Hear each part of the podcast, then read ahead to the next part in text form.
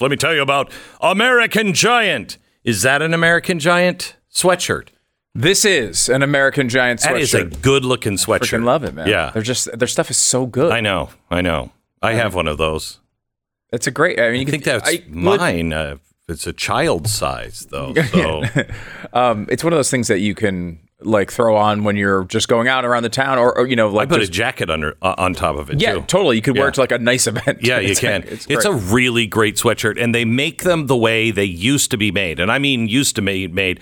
M- many people don't even remember the sweatshirts from the 50s and the 60s and the early 70s. They were fantastic, and they lasted forever. Same machinery, literally same machinery that they had to bring back because it was all sold to Japan. They brought it back to America, put it in a factory in the Carolinas, and they make some of the best clothing in America, all American.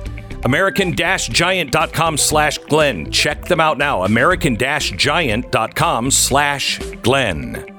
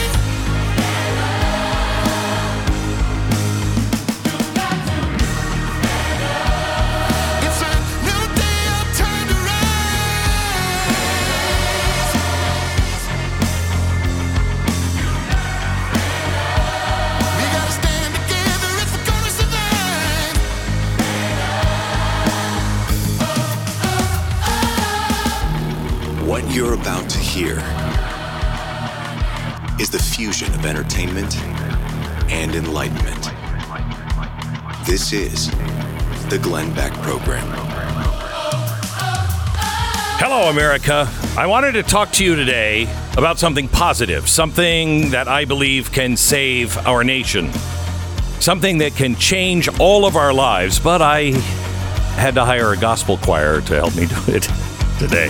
Yes, yes, it is a sign that maybe somebody has too much money and too much time.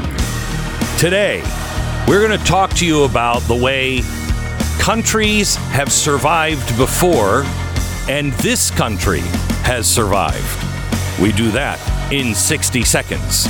I'm a big fan of sleep. Yeah, I know, it's a shocker. But honestly, there is nothing like waking up in the morning after getting a solid night of pure rest. Nothing like getting that uh, or not getting that when you don't get that. I'm, I'm not usually in the kind of mood I'm in today. Relief Factor Sleep. I love it. It's just like the regular relief factor that you take for pain. Relief Factor Sleep is 100% drug free. It's a blend of natural ingredients designed to promote healthy sleep by reducing anxiety and distress, improving mood, and promoting relaxation. I know from experience it works, so does my wife, so does my daughter. Unleash the power of great sleep by calling 800 the number 4 relief. 800 the number 4 relief. That's relieffactor.com. Dream big and sleep tight. Hello, Stu. You know what that theme needs is a horn. It's true. I- Yeah. in all songs, I think In all that songs. horn should appear. Yes. Uh, all right. I want to talk to you today about something that um, has been on my mind for years. Uh, I've been talking about doing this for, I don't even know, 12 years maybe. And I've never felt the time was right. There was always something that came up. And this began really right after Restoring Honor. Restoring Honor was the event that I had in Washington, D.C. Some might remember it. It was August 28th, 2010. And it was on the mall in Washington, D.C., in front of the Lincoln Memorial. And there were hundreds of thousands of us gathered for the day. People came from all over the country and the world. And that was just an attempt just to say we need honor. Honor is part of our country. Without it, we're nothing. The next year in Jerusalem, we did courage, restoring courage. Honor and courage makes all the difference.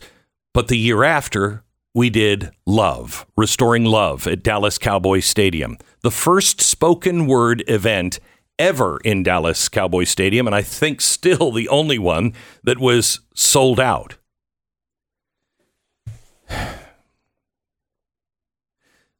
There is so much for us to learn.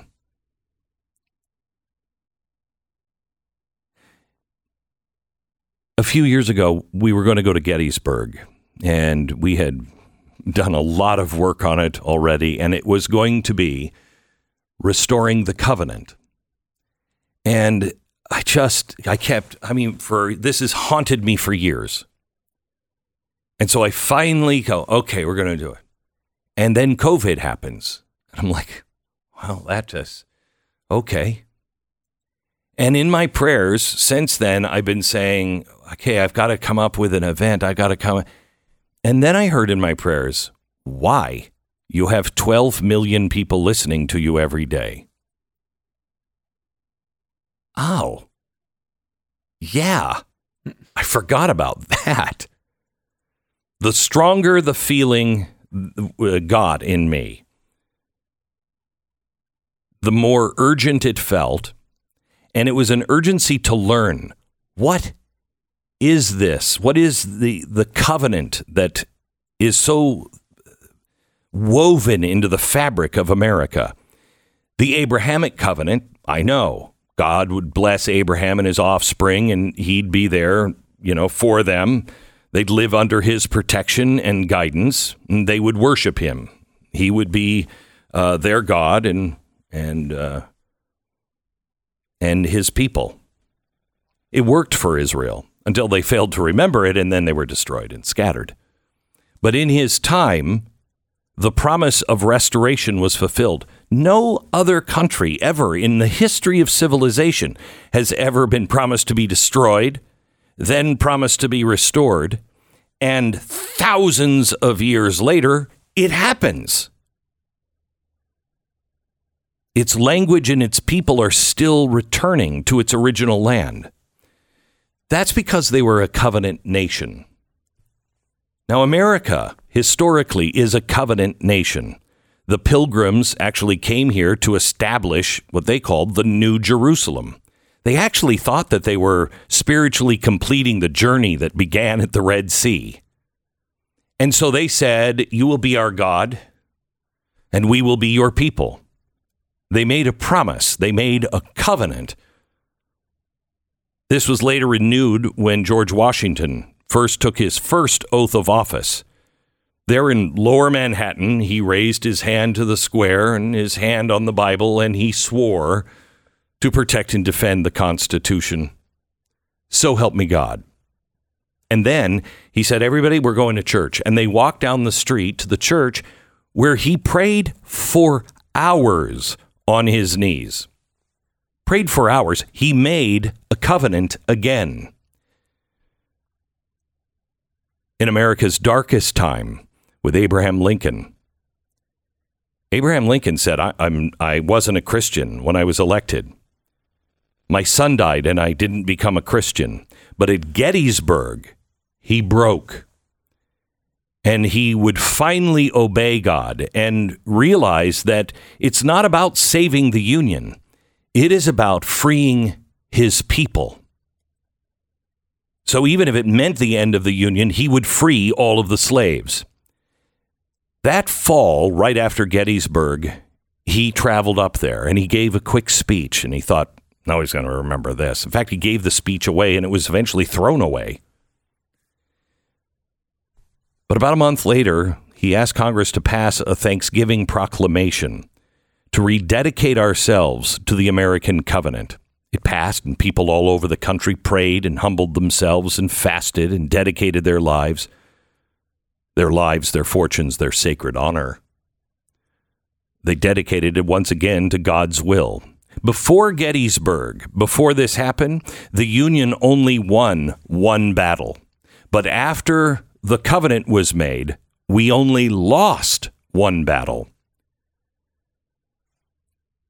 I hate the word covenant. I honestly, all of this stuff is, makes me so uncomfortable because, uh, but covenants, what is a co- eh, covenants are just promises that actually mean something. When you're in a covenant relationship, there's no getting out of it. It's a word that basically means that we say what we do and we do what we say, and everything that we do and say in this world actually matters. We've come to a place in our country now where we expect that most people are just lying to us all the time. Our president is lying all the time. So it was the last one, the one before that, the one before that. Our media is lying to us. They have a, a, a credibility rating, I think, in the teens. I think it might be 12 in our own lives. Maybe our spouse is lying, or we're lying to our, sp- our spouse, or worse yet. And this happens to all of us. From time to time, we lie to ourselves. And with all of this lying, truth no longer matters. But you cannot have society or a civilization without truth. So much in America is utterly meaningless. It's why our kids are killing themselves. It's why people are losing hope. Because nothing's real, nothing's authentic. I can't trust anything. And if that's the way it is and everything is meaningless, then why go on? I think people are starving for something real. They're starving for the truth. And I've only found that in one place. And it's not politics. It's not my job. It's not the things that make me happy. It's not the things that I have. It's none of that, really. The only meaning that really lasts for me, the only thing that grows deeper and more meaningful, my wife, my children, my relationships, the opportunity for each of us to be who we are, who we were born to be. You know, we throw words around like freedom and liberty. What does that mean? Honestly. Oh, we're, we're freedom. What does that mean?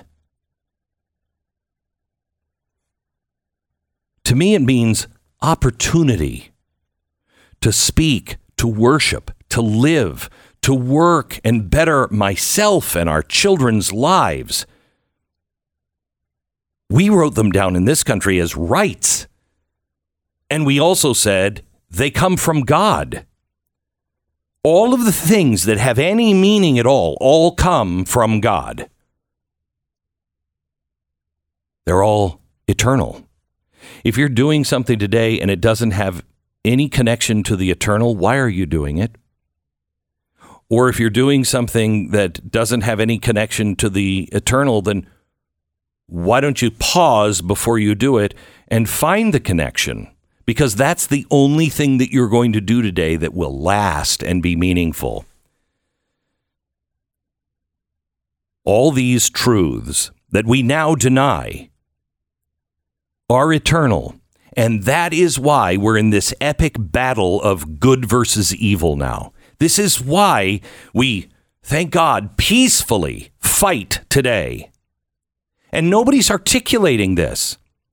We're fighting against something every day. It's, oh, I can't believe it. Did you hear this? I'm so sick and tired of it. I'm honestly just tired of it.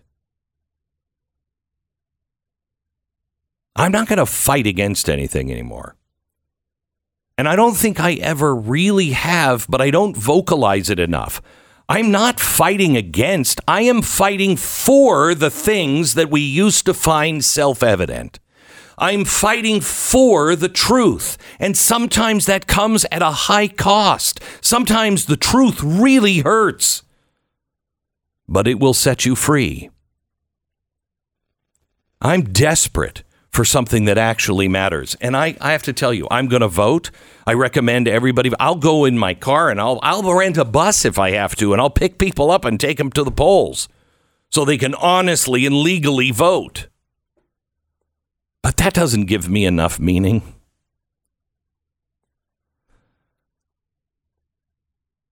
I'm going to tell you a couple of stories today. We have a couple of guests. Today, I would ask that you would listen to the entire podcast because we're going to do something in 40 days from now. And I'm starting today, 40 days, 40 nights before, because I want you to truly understand what I'm going to ask you to do in 40 days.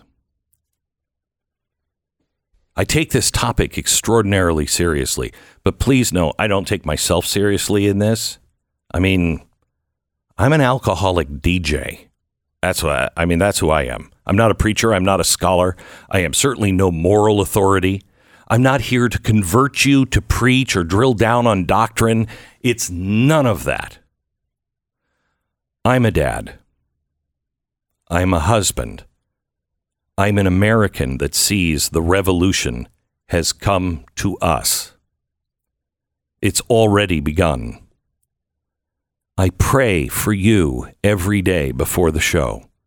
I ask God, tell me what people need. Tell me what, what you need. How can I help you? How can I serve you? And so today I begin something that nobody in their right mind would do. I'm responding to an answered prayer.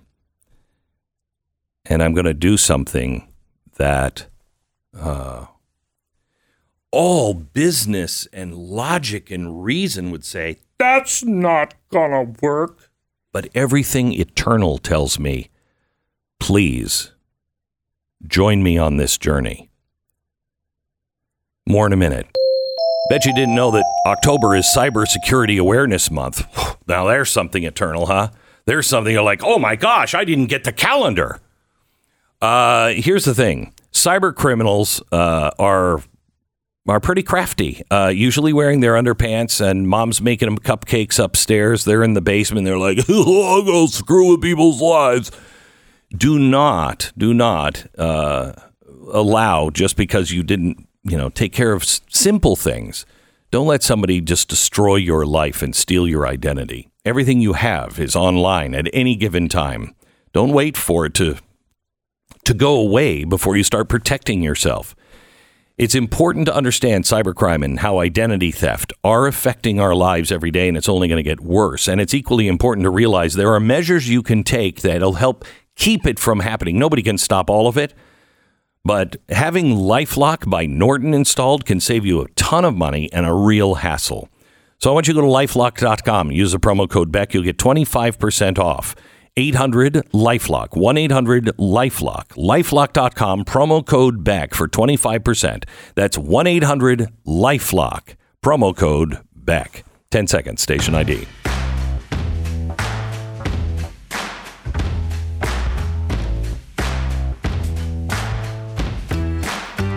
So, you know, we have a flaw in America, uh, at least in the last hundred or so years, and that is we're a nation that was built on the Judeo Christian principles. And nobody ever really had a problem with that.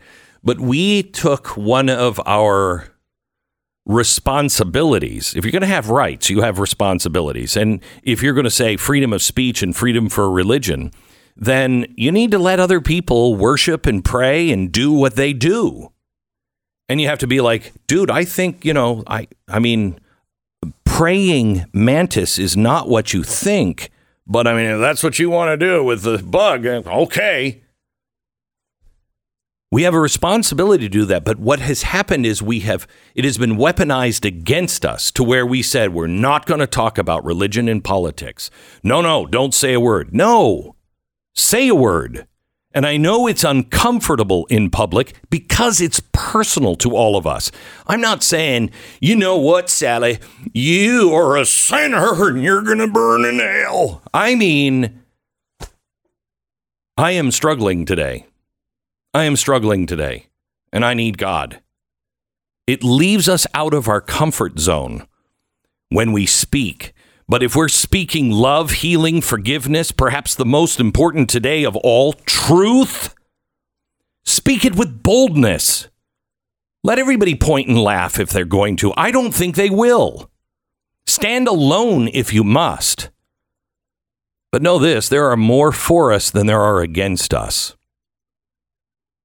And they're not really for us, they're for God. God's not on our side. We have to work to be on His. How many times have we worked to be on God's side? It's not about politics, it's not about parties, it's about truth. And the first truth is who are you? Who do you answer to? Who is your God? If Americans would just answer those, ponder them for a week, answer those three questions, the world would change tomorrow. Who am I? There's lots of ways you can describe yourself. And people describe themselves all the time. I'm nobody. I'm worthless. I just keep making mistakes. I can't make it. You're describing, those are all lies. Those are all lies you're telling yourself. That's not who you are. If God is our Father and God has a kingdom, that means He's a king, which makes you a prince or a princess, which means you're in a royal line that has powers. And He's given them all to you. And He wants to give everything to you, just like every dad does. But you keep talking yourself out of it because I can't face him. I made too many mistakes. Wait, what? That's one of his first principles. I'm okay. I, I sent you down there. I knew you were going to make mistakes. I knew it. That's why. That's why I gave you this gift. All you have to do is just go, "Gosh, I'm sorry." God never gives up on any of us. Any of us. I'm bringing in a guy next who uh, everybody thinks, "Oh my gosh, he's such a great guy! Boy, what a what a good man that is." Really? He's just put a new, new book out. He was here a couple of months ago, where he's like, "Yeah, I had a drinking problem spiraling out of control, and everybody thought I had it in order." Listen to the wisdom of the people who have been there and put that one piece in place first. Next. The Glenn Beck Program. You know, you might think you know great pillows. You might even consider yourself a pillow expert. well, unless you've known Mike Lindell's My Pillow 2.0, I'm sorry, but you're in a 101 pillow class. This is the smoothest, coolest pillow, not like, hey man, that's cool, like cool, temperature wise, you're ever going to own. So you're going to rest even more comfortably than before. Normally, a queen size My Pillow is 2.0. Uh, uh, 2.0 is about 80 bucks. For a limited time, when you go to mypillow.com, use the promo code Beck. You can get that My Pillow 2.0 for 39 bucks. That's $40 and a penny off. This pillow comes with a 10 year warranty, 60 day money back guarantee, but let's face it, you're not going to need it because they're great. But if you don't like it, send it back. No big deal. MyPillow.com. Click on the radio listener special square to get the queen size My Pillow 2.0 for $39.99 and the king size only 10 bucks more. It's time you see for yourself how great this new pillow really is. 800 966 3117. MyPillow.com. Promo code Beck. Head over to blazetv.com slash Glenn and subscribe today. You'll save 10 bucks by using the promo code Glenn.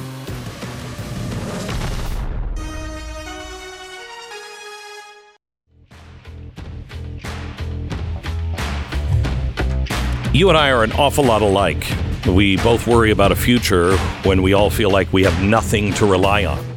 We we don't know where to turn because nothing is real, nothing is solid. Hey, where are you go- what are you doing with your money? You know, I saw the stock market's going down, Bitcoin's going down. Where are you putting your money? I don't know. You know, gold's a pretty good idea. Yeah, really? Is it? Because I think I read some places the deeper you bury it, the more it'll slip through your fingers. I mean, I, I, I have no idea what tomorrow is going to bring. Everything that I thought was solid is now liquid. When our money, our food, our government, our culture has all let us all down, what then?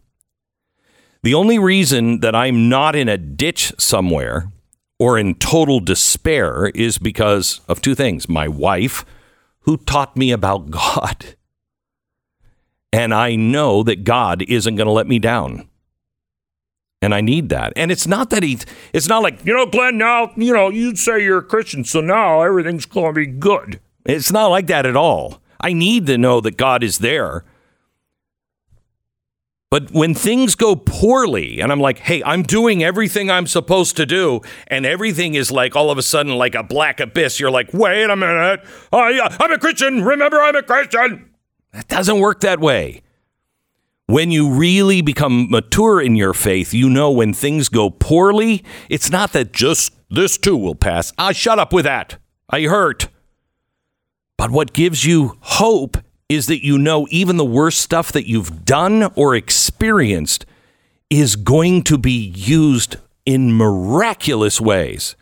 You just got to get out of the way because Glenn, ain't all about you. And I hate that. It's about eternal truths. A guy who has been up and down and down at his highest point, uh, Max Lucado, is uh, with us. Hello, Max. How are you? Man, I ju- you can keep talking all day, Glenn. I, I, I wanted to shout amen a few times, but Mm. I didn't know if I would interrupt you. You're you're you're right on target, my friend. It is. Thank you. How do how how do we convince people who have not experienced? Because I know you have, Max.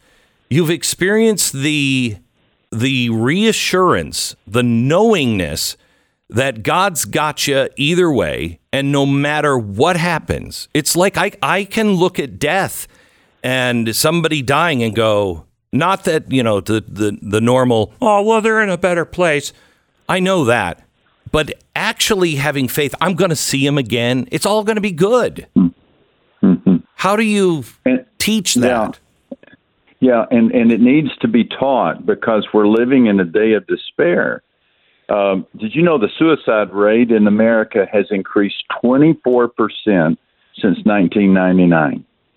You know, if a disease saw a 24 percent spike, we would call it an epidemic. Yes, we would. So how, how, how do we explain the increase? I mean, we've never been more educated. We have tools of technology our parents would only dream of. We're saturated with entertainment and recreation, and yet more people are orchestrating their own deaths than ever. And I think the answer is people are dying for lack of hope. You know, secularism just sucks the hope out of the heart it, it, it the idea that there is no God or if there is a God, he's distant. That secularistic viewpoint or worldview reduces the world to just a few decades on Earth, just that dash between the dates on the uh, gravestone. And people believe that this world is as good as it gets, and let's face it, it's not that good. But people of the promise, people who begin to build their lives on the promises of God, have a huge advantage. And that is when problems surface, they, they can be heard telling themselves, But I read something in the scripture, or but God told me, or but I know that God got me through this before. They they make a deliberate choice to build their lives on the promises of God, not the circumstances of life. And uh, as a result, they have a leg up. They have they have a they they have an advantage. They have an inside track uh, because they lift up their eyes and they get hope, find hope outside of this world. So I'm I'm all over what you're saying, Glenn. Thank you so much for saying it. So, um, you know, I just remembered Ben Sherwood is a friend of mine. He used to be a producer at ABC, and that's when I got to know him. And then he eventually ended up being the head of ABC for a while, or ABC Disney, I think. Um, and he wrote a book called The Survivors Club. And what it what he found in this, and he wasn't taking it from a uh, you know spiritual point of view when he started the book. He wasn't looking for something. He wanted to know what do all survivors have in common, and he found survivors have hope in God, and if they have that hope, no matter how bad it gets, they survive when most don't. Absolutely, that that narrows it down right there. And one one of the great discoveries that people who who uh, attempt to find faith discover is that we have a God who makes promises and who keeps promises. And understanding um, how how our God is a covenant making and covenant keeping God is uh, just such a source of strength. Uh, I, I read one one person who spent a year and a half attempting to tally up the number of promises that God made to humanity. His list 7,487 promises.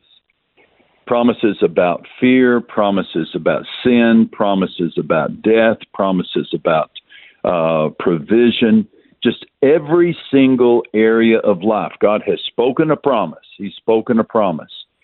So Give us we- give, give us some examples of, of promises that he has kept. Yes, sir, absolutely. Uh, when he created the earth, uh, he said, and God said, Genesis chapter 1 says, and God said, and God said, and God said, and every time God said something, something happened. So when God speaks, that is uh, a decree. It's not a desire, it's a decree. And because our God keeps his promises, the fact of the matter is, he, his promises are irre- irrevocable because he's unchanging. He's not victimized by moods or weather. He's faithful. He's strong. He never overpromises and underdelivers. Uh, Romans 4:21 says God is able to do whatever he promises. Hebrews 6:18 says it's impossible for God to lie. Doesn't say it's unlikely that God will lie or improbable, but it is impossible. He cannot lie. A rock cannot swim. A hippo cannot fly. A butterfly cannot eat a bowl of spaghetti. I can't sleep on a cloud, and God cannot lie. So, so He never exaggerates. He never manipulates. He never flatters. He just doesn't break promises. And we're seeing. Prom- I know you you gave a uh, speech for um, one one for Israel Ministries, and you said promises God made to Israel thousands of years ago are being fulfilled in our generation. Most people are not. No, that's not making news. Can give us example of the promises there that are coming true. Exactly. Well, God promised Abraham uh, seed and soil.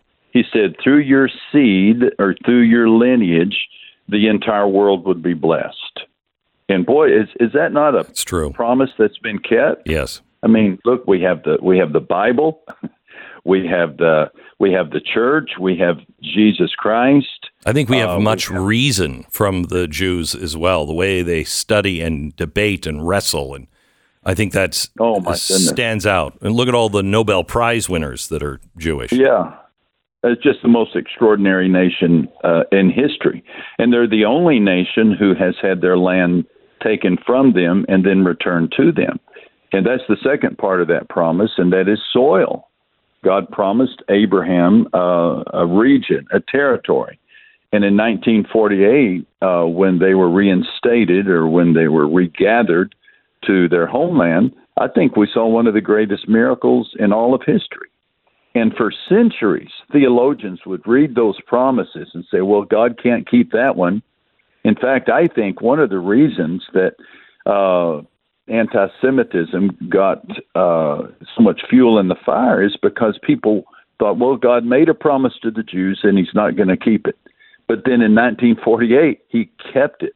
It's just extraordinary. It's a It is. super sign that uh, God keeps keeps his promises and, and he'll continue to keep those promises. So I'm starting today a 40 day devotional series that will teach biblical uh, covenants. That I, I I think it's the only way uh, to combat total despair uh, and also to restore our nation. We have to we have to turn towards uh, towards that.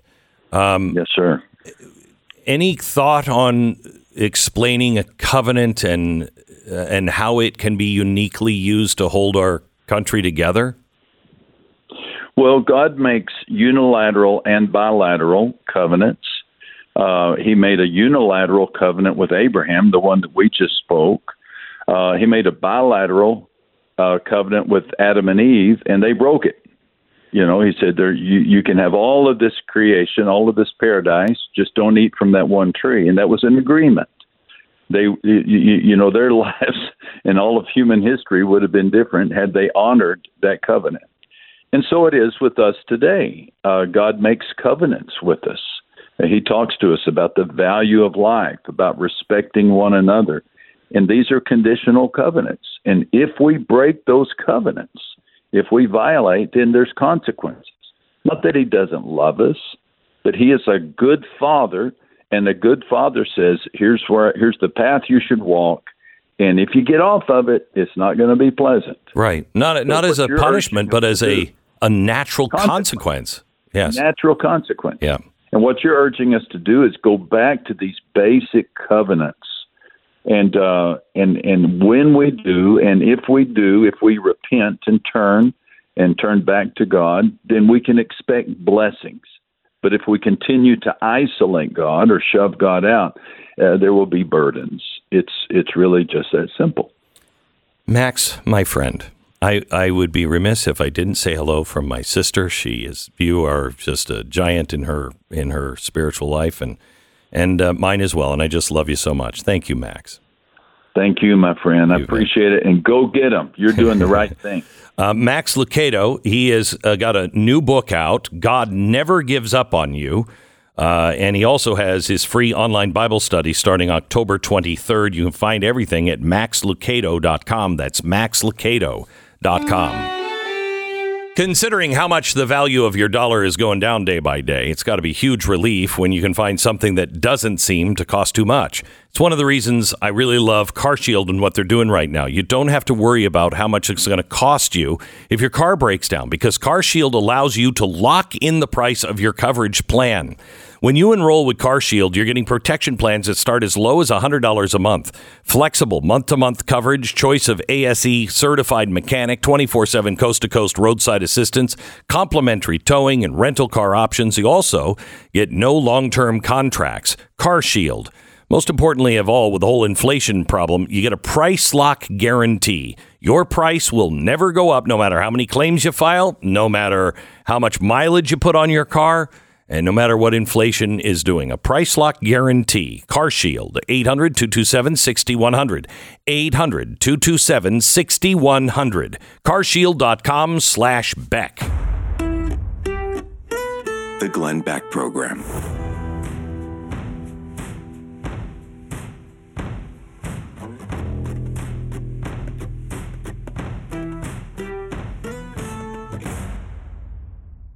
Most people have no idea that there is an invisible gap in their home's protection. Your home and your equity are at risk. This invisible threat is the theft of your house. This is from FBI Crime Stories. Uh, I quote Con artists pick a house. It can be a vacation home, a rental property, or the home someone is living in right now. They transfer the deed of the house into their name by obtaining forms using fake IDs and filling out the paperwork with the proper authorities.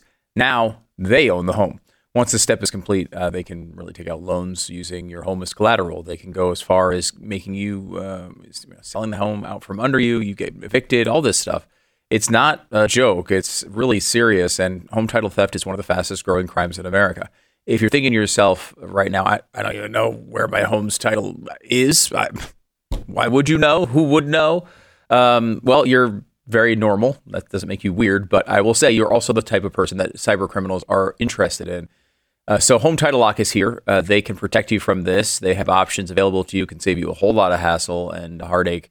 Uh, pro- protect your home right now from uh, this invisible gap in your home's protection. Go to HometitleLock.com and use the promo code BECK.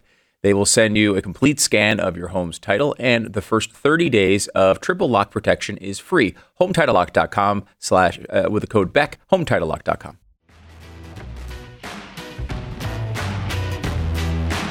Welcome to the uh, Glenn Beck program. We're glad you're here. Uh, today, I, I uh, we're starting something that uh, we'll take offline for 40 days, 40 nights. I ask you to join me with this, and in 40 days, we're going to do another show um, on the covenant. We're going to ask you to participate in something, but it's not about theology. It's not really about religion. It's not about agreeing on doctrine. Today, in fact, isn't is even about thinking at all.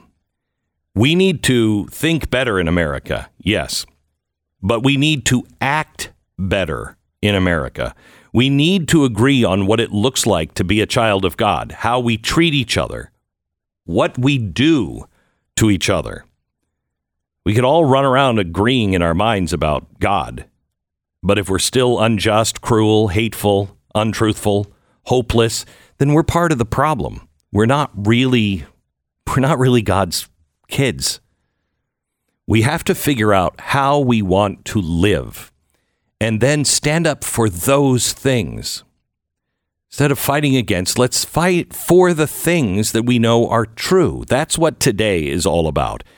Today's the launch of a 40 day, 40 night devotional about what it means when God makes a covenant. How do we join? How do we keep it? What if we break it? And most importantly, what does God want me to do? You may not be a God person. You may be somebody who's like, I don't know. I mean, yeah, I believe there's a God, but that's not for me. I ask you to join us. Just join us. Nobody's going to jam religion down your throat. Just join us.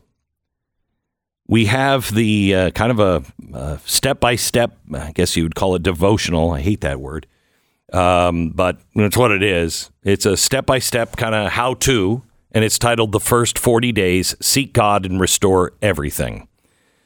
So the first five days, because there's one for every day, and we're going to release them on Mondays. So you'll have enough from, you know, Monday to Sunday, and then every Monday we'll release the next week. The first five days, which will take you to Monday, are already available at glennbeck.com slash first 40. That's glennbeck.com slash first four zero. Uh, and you, you'll find it right on the front page of glennbeck.com. Look for the pilgrims or something cool like that. 40 days, 40 nights to prepare us to come back to God. And at the end of 40 days, all of us who have gone through and searched and and maybe you don't have anything to work on. I got a ton. I could use maybe I mean, I'm going to get to the end and go, "Can I have an extra 10 days?" It has to be done now. Okay. Um, we're going to do something special together and ask you to participate. And it doesn't happen without you. Please do it with a friend, get a group together, talk to your church, do it solo if you need to. But let's go through these 40 days together. Glennbeck.com slash first four zero. Glennbeck.com slash first 40. Ruff Greens. They say you can't teach an old dog new tricks. Well, that may be, but sometimes you can make him happier and healthier. And that's what happened to my dog, Uno, when we started feeding him Ruff Greens. First of all, pickiest eater ever. Had to hand feed the dog. It was like, yeah, uh, uh, excuse me, uh, sir, it's time for your meal. You can eat it right out of my hand because that's the only way you'll eat it. Uh, and it was, yeah, okay, eat your food and uh, and he would never gain any weight or anything. We put Ruff Greens on his food. I just wanted him to eat, and he did. It, they love it, and it also is really good for him. Vitamins, minerals, probiotics, antioxidants, all the stuff that's good for you. That your your wife is always like, eat your greens. And you're like, oh, I gotta eat my greens. Well, this is Ruff Greens, except they're greens you just sprinkle on, and it's easy, and you like it. Try it out with your dog. You'll see what I mean. They'll like it, and you'll see. I, I at least I did. Stu did. Pat did. Huge difference in your dog. Ruff Greens, ruffgreens.com slash Beck, ruffgreens.com slash Beck, 833 GLENN 33, 833 Glenn 33. Get your free trial pack now.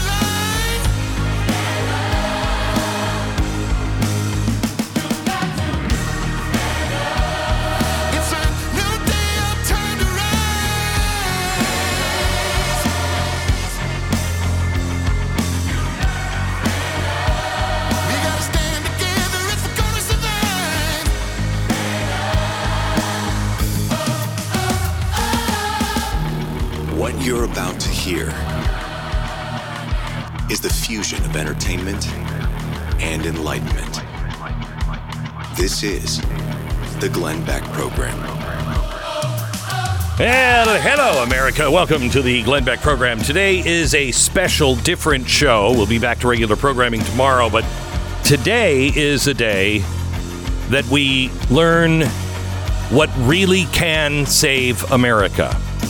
I don't know about you, but the last few weeks have just been brutal on me. It's like every day the news comes out and you're like, oh, well, that's good. That happened. And you start to get to the place where you like have no hope. Too late. Did you see what Newsweek printed yesterday? Newsweek printed the DOJ is making a list of all of the Donald Trump supporters because they're saying they're going to be the ones that cause violence in the next 12 months.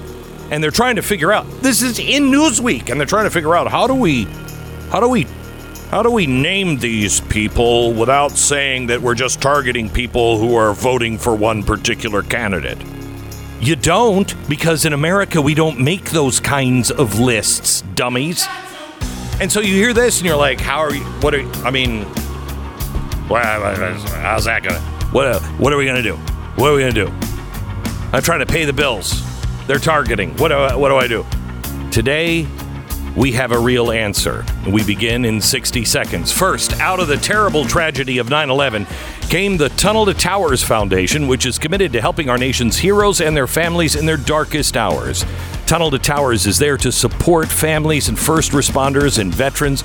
And when they don't come home or they're severely injured in the line of duty, the foundation will pay off their mortgage and lift their financial burdens through their Gold Star Family Home Program and their Fallen First report, uh, Responder Program. Their Smart Home Program, catastrophically injured veterans, first responders, they can get their independence back with a mortgage free home that is especially adapted just to meet their unique physical needs.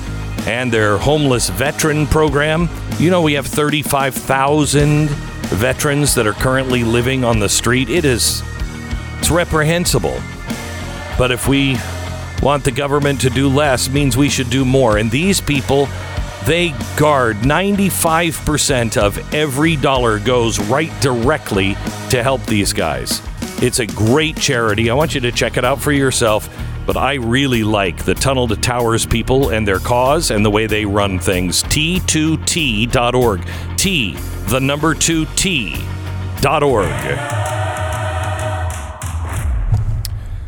Okay. Uh, today, we're going to talk about something called the covenant. Um, because in 40 days, we are going to do another special show. It will be right before Thanksgiving. And our pilgrims made a covenant. Our, our uh, founders made a covenant. Our General George Washington, as he became president on that first day, he prayed for hours in lower Manhattan after he took the oath of office and he made a covenant. Abraham Lincoln made one after Gettysburg. We are a covenant nation, and there's all kinds of uh, different covenants that you can read about, but this one is very, very specific. And I'm sorry, but I, I'm out of. I can give you a lot of small answers. Hey, go out and vote. And that's really important because if we don't go out and vote, we, we, we're, I mean, go out and monitor your voting uh, spaces because I do think uh, something fishy. You got to do all of those things, but those are the small things. We've forgotten the principles, the bedrock. Those things are the ones that we really have to work on if we want to save ourselves and save our families and save our country. Mikayla is a. Um, how long have you worked for me, Mikayla? Almost two years. Wow. Is that right? Um, I think, yeah. I think it is. I Yeah. think it is. Mikayla is uh, kind of a special programming producer at times. I assign her with, she's the happiest person I've ever met. She's also one of the most deeply spiritual people I've ever met. And she's always in our meetings when we're talking about death and destruction. And she's like, and she'll wear like a, no, I was going to say a rainbow shirt, but not like that, like a Noah rainbow shirt. And she'd be like, but hey, we still have each other. And you're like, shut up, Mikayla. anyway, So I assigned this to you. I don't know how long ago, uh, a couple of months ago, Maybe. at least. And um, and so explain what a covenant is, because there's give me the historic. There's like four historic covenants, Yes. right? So a covenant is it sounds like this big biblical spiritual word, but it's not. In the past, people are making covenants all the time. It's just simply a pact or a treaty between two parties with mutual expectations. So you and I could make a covenant right now over something mm-hmm. over anything. Two tribes could make a covenant, kings could make a covenant. But in the Bible, which as you said, I'm pretty obsessed with, in the Bible, God makes covenants with his people. So those are very special, much more serious covenants. Yeah, because we live in a in a place. You make a marriage covenant. Yes. Okay. Uh, and we're like, well, I just get out of that. No, no consequence. Um, I mean, there are all kinds of natural consequences, especially if you have children.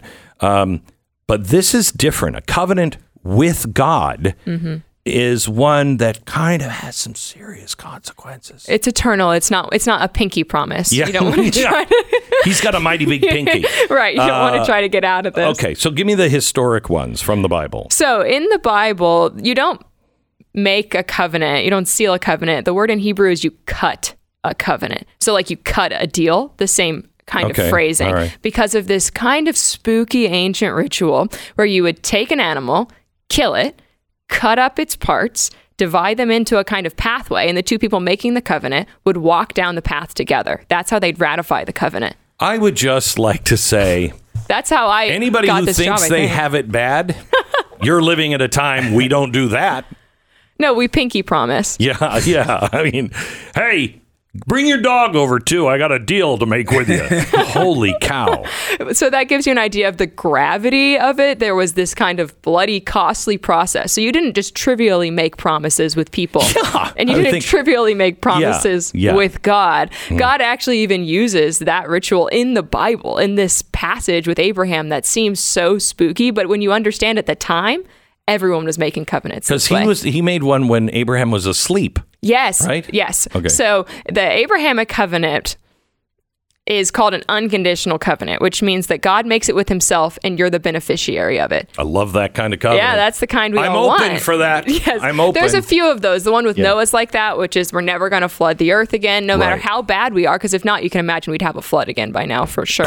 There'd be a couple Yeah, floods. But luckily, there's not any because God promised there's not going to be any. Same with Abraham. He puts Abraham to sleep and he sends this flaming cauldron and this torch through the animal parts instead of Abraham.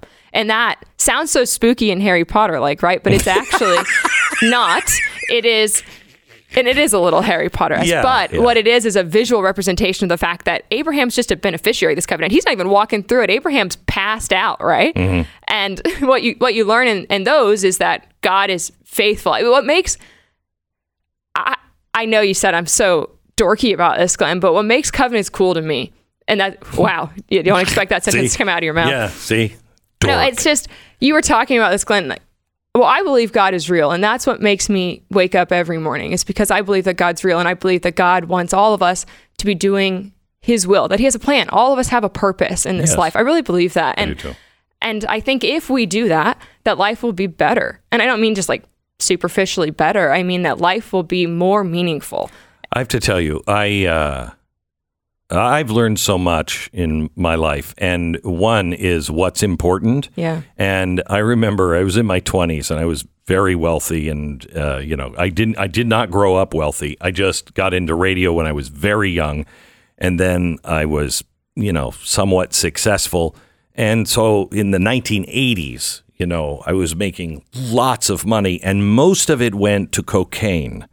Um, but I became my job. I became my car.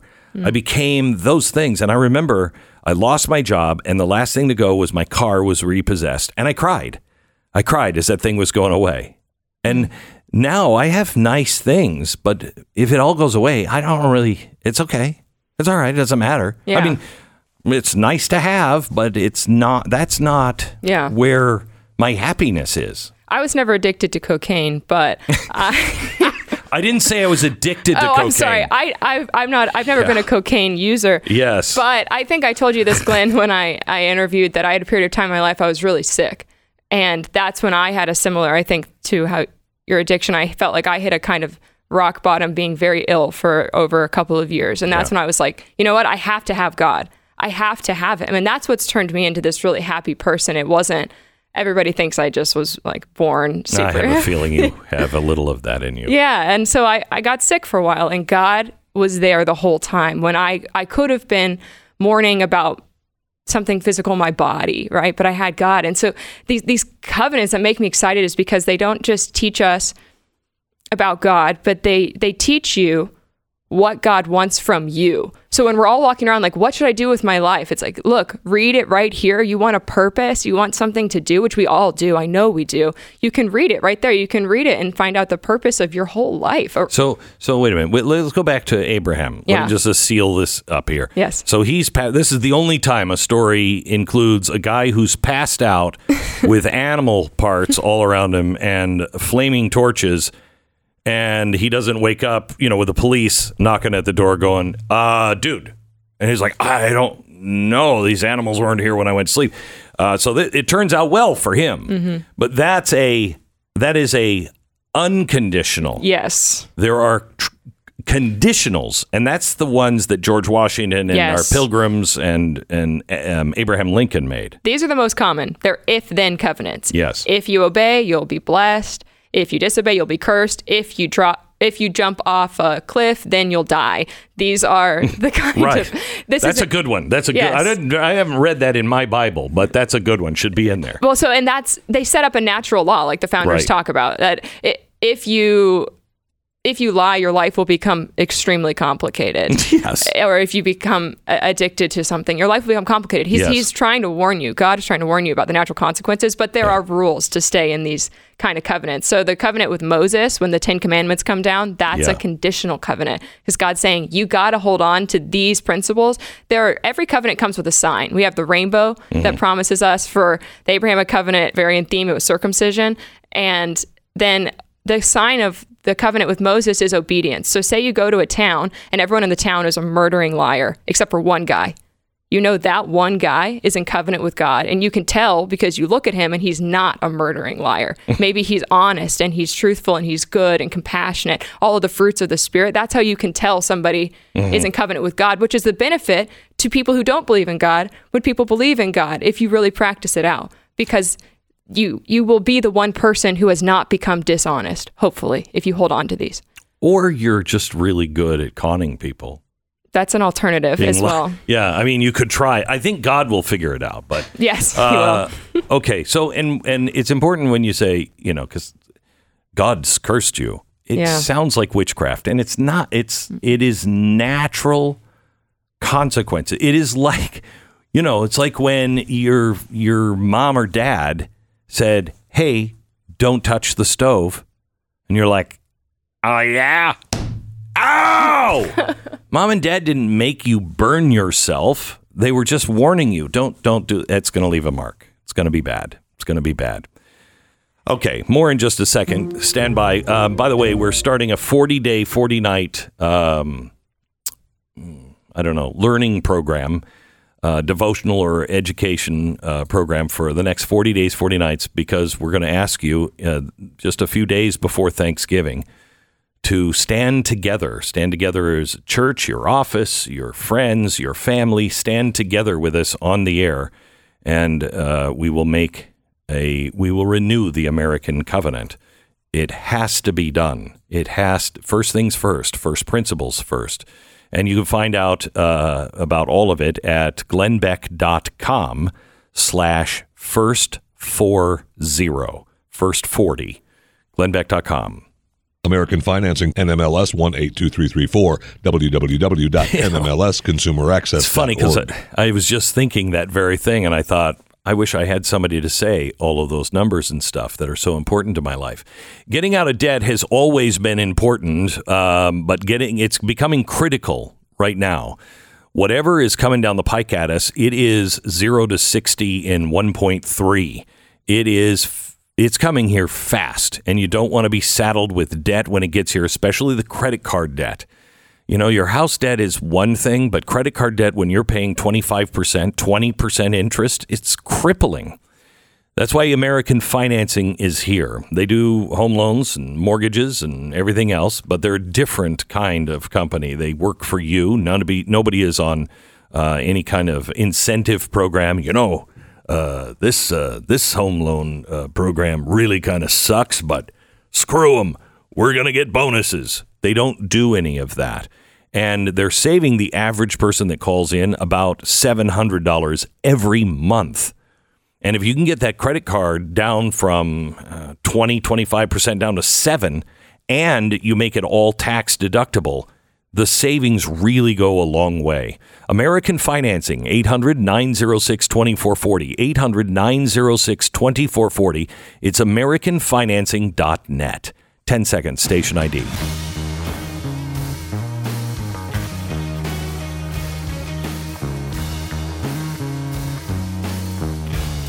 So I want to bring in uh, Bill Cloud. Who's Bill Cloud? I know he's been on the program, but you are you love Bill. Yes, I am a major fan. Bill Cloud is the founder of Shoreshim Ministries, and he's the leader of Jacob's Tent Fellowship in Tennessee.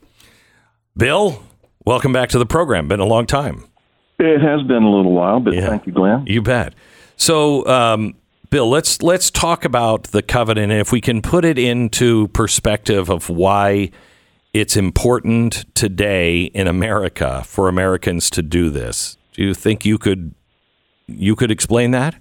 Well, um, kind of go back to something Mikayla said earlier. You know, when there's these different covenants that people make with one another, but in the Bible, you know, it's it's a lot heavier than that. And I want to go back to the idea of the the cutting because blood is involved. You know, when you have a covenant in the Bible, almost always you're going to see blood, and the importance of that is because life is in blood. And so, biblically speaking, when you make a covenant with God, or when God makes a covenant with you, it's it's basically saying your lives are intertwined with one another.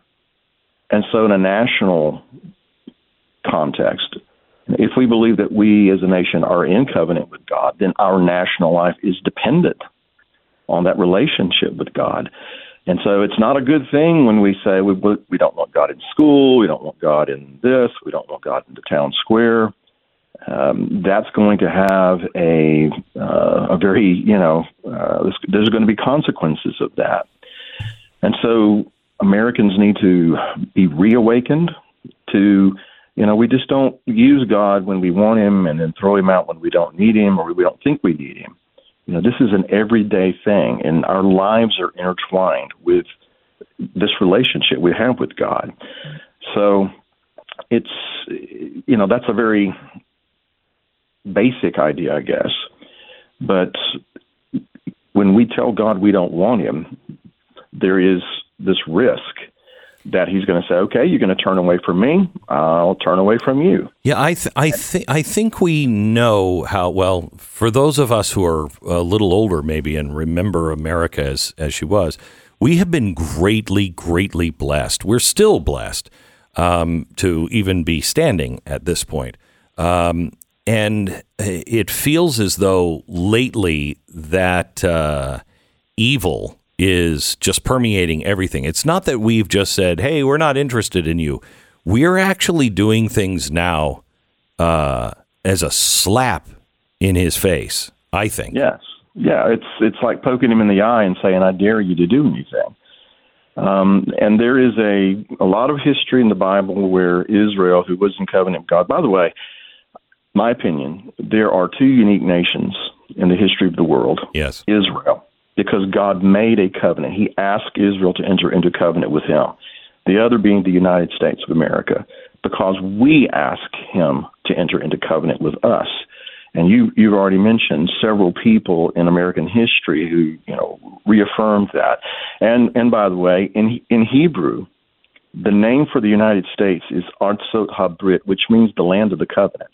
So there's all these things that kind of underscore the idea that America is unique in that we are in covenant with the God of the Bible. And so then when we break that covenant, when we if we decide nationally to turn our backs to him, then there is the risk that he turns his face from us, removes his presence from us, and then that allows another presence, one that wants to steal, wants to Yeah. kill, wants to destroy, and that's what I believe, Glenn. We're seeing beginning. You know, well, Oh, yeah. it's been it's been going on for a while, but now it's you know it's really gaining traction. Yeah. and uh, we're, we're at a tipping point. It seems. Um, all right, hang on just a second, uh, Bill. Bill Cloud joins us. Um, we're going to continue our conversation here in in just a minute. Uh, by the way, I've asked Congress to pass the same covenant with that Abraham Lincoln passed in the 1850s. No one, no one would take it to the floor. No one would take it to the floor. That's how off the path we are. The Glenn Beck Program. All righty. Have you fed your dog yet today? How did he or she like it? How much nutritional value was in that, or is it like, is it like you know Froot Loops? If you're giving your dog uh, kibble food, it's worse than Froot Loops. Uh, it's it doesn't have a lot of the stuff in it that your dog needs because they cook it all out.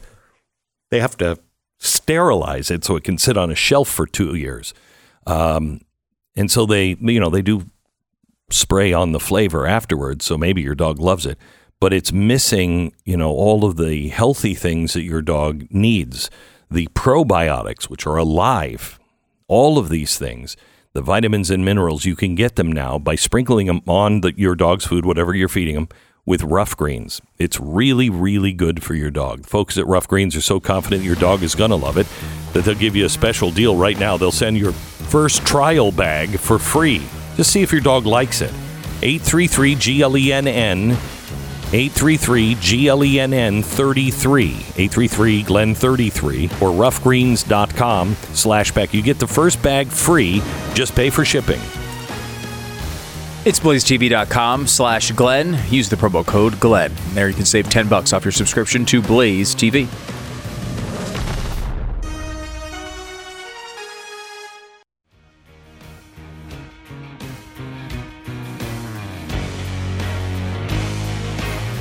America has always fought itself. Are we from Jamestown? Are we the pilgrims? Are we from those people that came here from religious persecution or those who came and persecuted people uh, by taking them from Africa or per- persecuting people here? That has been the great debate. I choose to follow the pilgrim's path. Let me take you back to 1630. It's a group of families they just finished making a compact or covenant. They're aboard the ship named the Arabella. This is the future Massachusetts Bay Colony. It's right in the distance. And John Winthrop delivers a speech that everybody used to know. He said, Thus stands the cause between God and us. We are entered into a covenant with him for this work. We've taken out a commission. The Lord has given us leave to draw our own articles, to make our own promises, to make our own laws.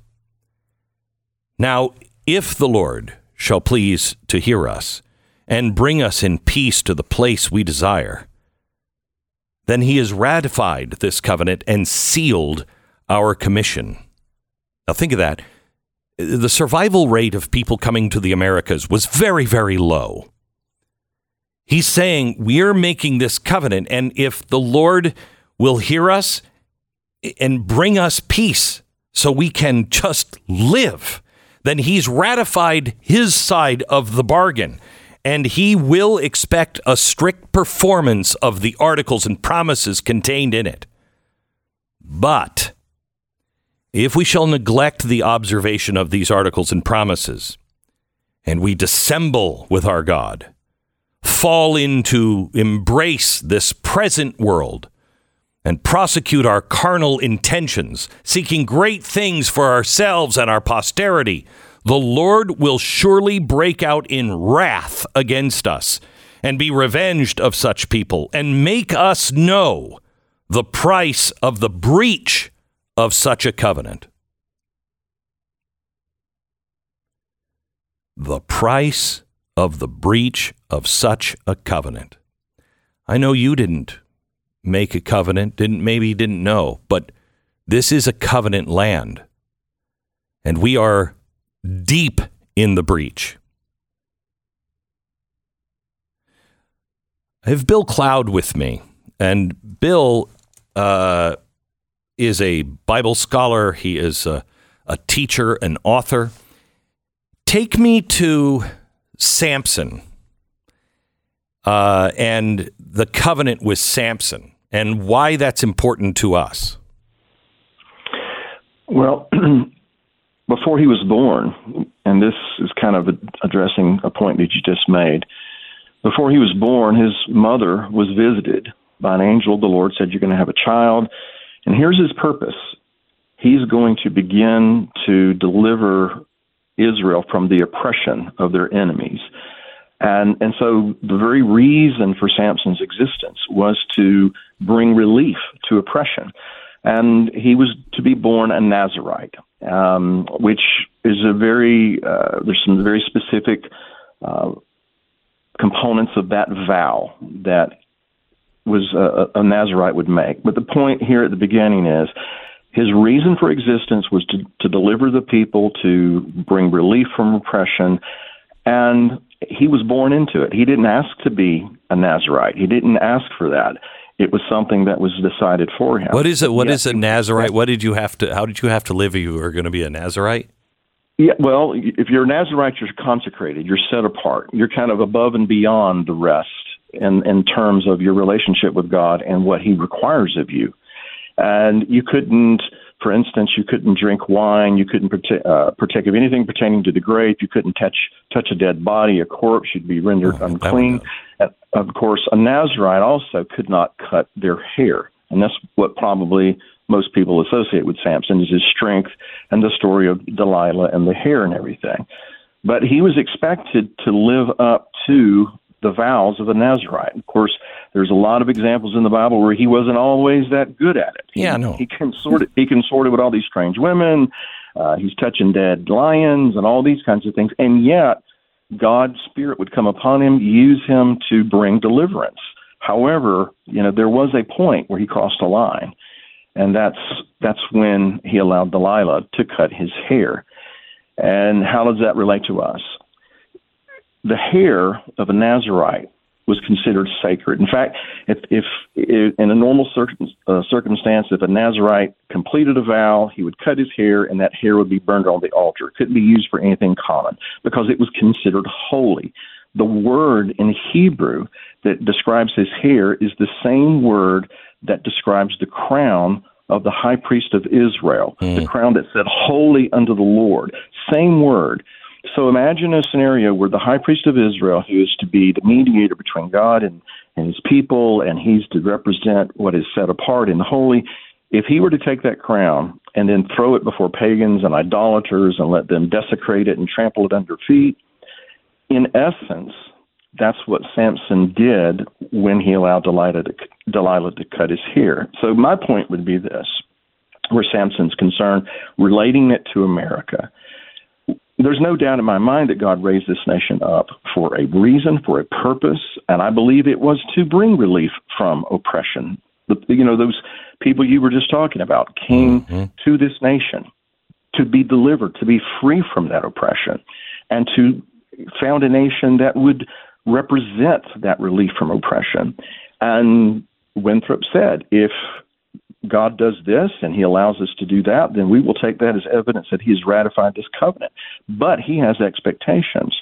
And we have not always lived up to those expectations. We have failed many times. And yet, we, we still stand reasonably strong. But here is where I believe we are at. We're at the risk of taking what is sacred, desecrating it, saying it is, you know, of no regard to us, and casting it down, so to speak, to be trampled underfoot by people who have no regard for God and the covenant and these kinds of things. And if we ever get to that place, if we cross that line, then what? When Samson woke up, he thought he would just go out like he'd always done, but he didn't realize that the Spirit of God had departed from him. And then he was turned over to his enemies. So, so, So- hang on just a second. So, Bill, he had because he had violated many things, and he still kept going. And that's Right. kind of like us. We violated many things. We just kept going. Uh, but then that last straw, the sacredness of of who he was, that representation. When he discarded it, cut it, and discarded it, that's when it wasn't all of a sudden. He just didn't notice it. It wasn't because of one thing, it was many, but this was the last straw. So, if I understand your parallel correctly, at least this is the way I'm interpreting it. So, I don't know.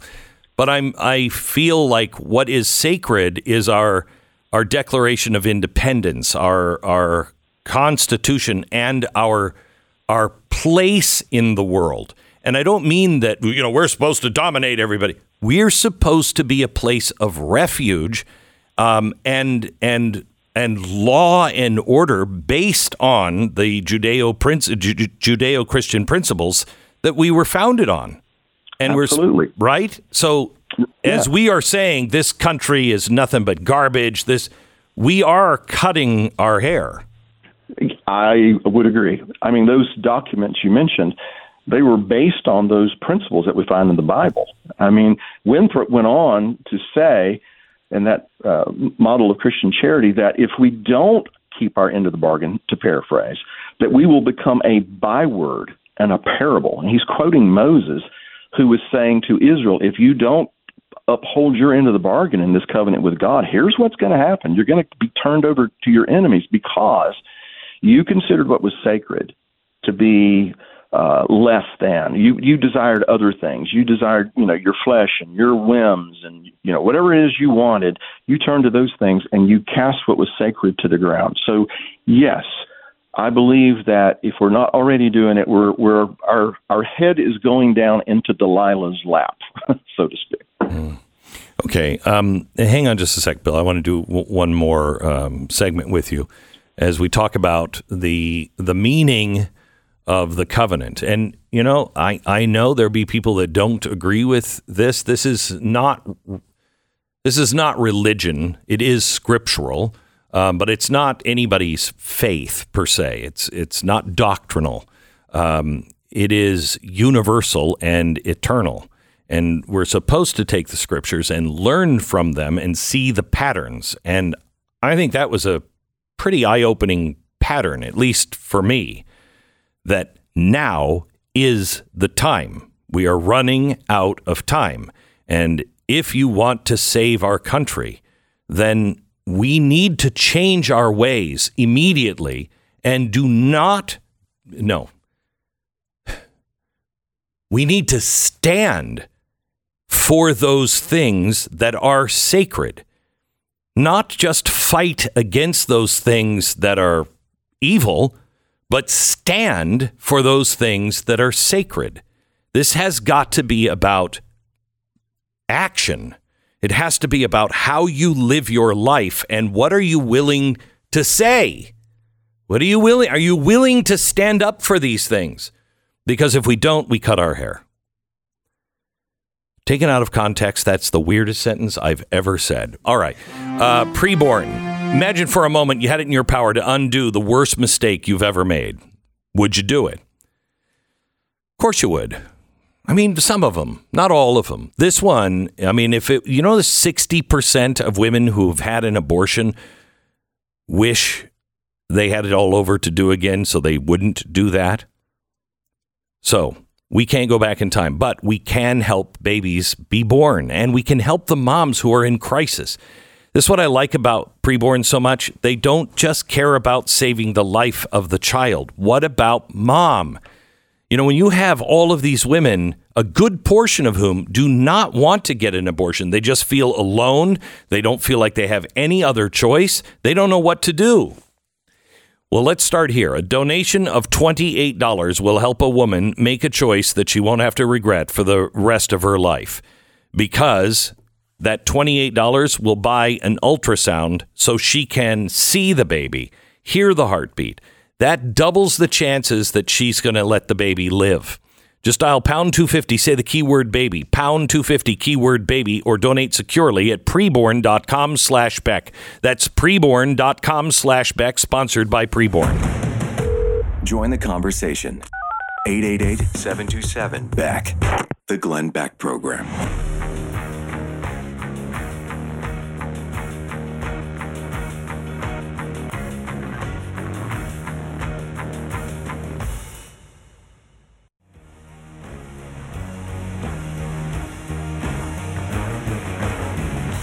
Uh, all right, we're uh, we're on with uh, Bill Cloud, and and Bill, I can't thank you enough for making time uh, to be with me today. Um, I know you're a, My pleasure. you're a busy man. Um, let me let me take you to Esau because with with uh, Samson, he was born into it, and he didn't make the covenant. And I think that's the way most people will feel. I didn't make the covenant, and and so he he cheapened it. He didn't regard it. That's the same with Esau, is it not? It is. It is. In fact, Esau, as far as I'm concerned, he's he's the profile of what a um, a covenant breaker looks like. You know, someone who's born into it. You know, his grandfather is Abraham. You guys were talking about it at the very beginning of the program. He's born into this, but he has no regard for it. And so there are a lot of things that he demonstrates, you know, that are the attitude of people. Well, I I wasn't I didn't ask for this. I don't want this. It really doesn't mean anything to me. The difference I would say is that where Samson, when he's delivered over to the very people he's supposed to deliver Israel from, he's blinded, but then he begins to see.